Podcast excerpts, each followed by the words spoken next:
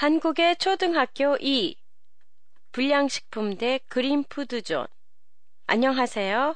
도쿄 타마시에 있는 한국어 교실 한교실이에요.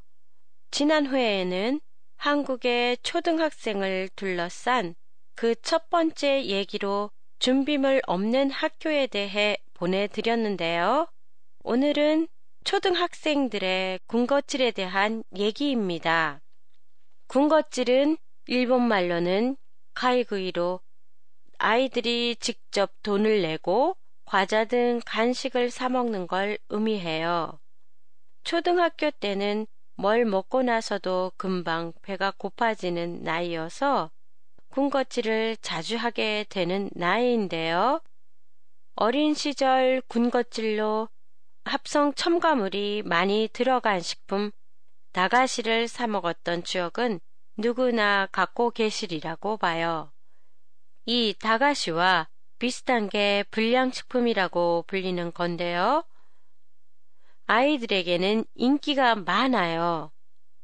불량식품은 값이 싸고 맛도 있고 적은 돈으로도 살 수 있기 때문에 아이들이 자주 사먹게 되지요. 불량식품에는 합성 첨가물이 많이 들어가 아이들의 건강을 해친다고 해서 최근에 법으로 정한 게 있는데요. 그린푸드존이라는 거예요. 이 법은 학교 주변 200m 이내에서는 불량식품, 패스트푸드, 탄산음료, 지방이 많이 들어있는 과자를 파는 걸 금지하고 있어요. 이 법이 시행된 지는 3, 4년 됐는데요. 현실적으로는 이 법의 효과가 거의 없어요.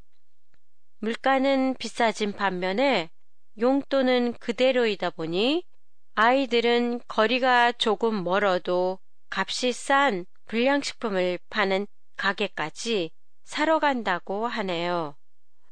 적은 용돈으로 최대의 만족을 누리려는 초등학생들의 욕구와 어른들의 배려로 만들어진 그린푸드존의 대결은 당분간 계속될 것 같네요.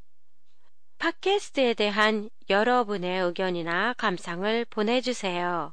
보내주실 곳은 한교실의 홈페이지 한교실닷컴이나 트위터, 페이스북을 이용하세요.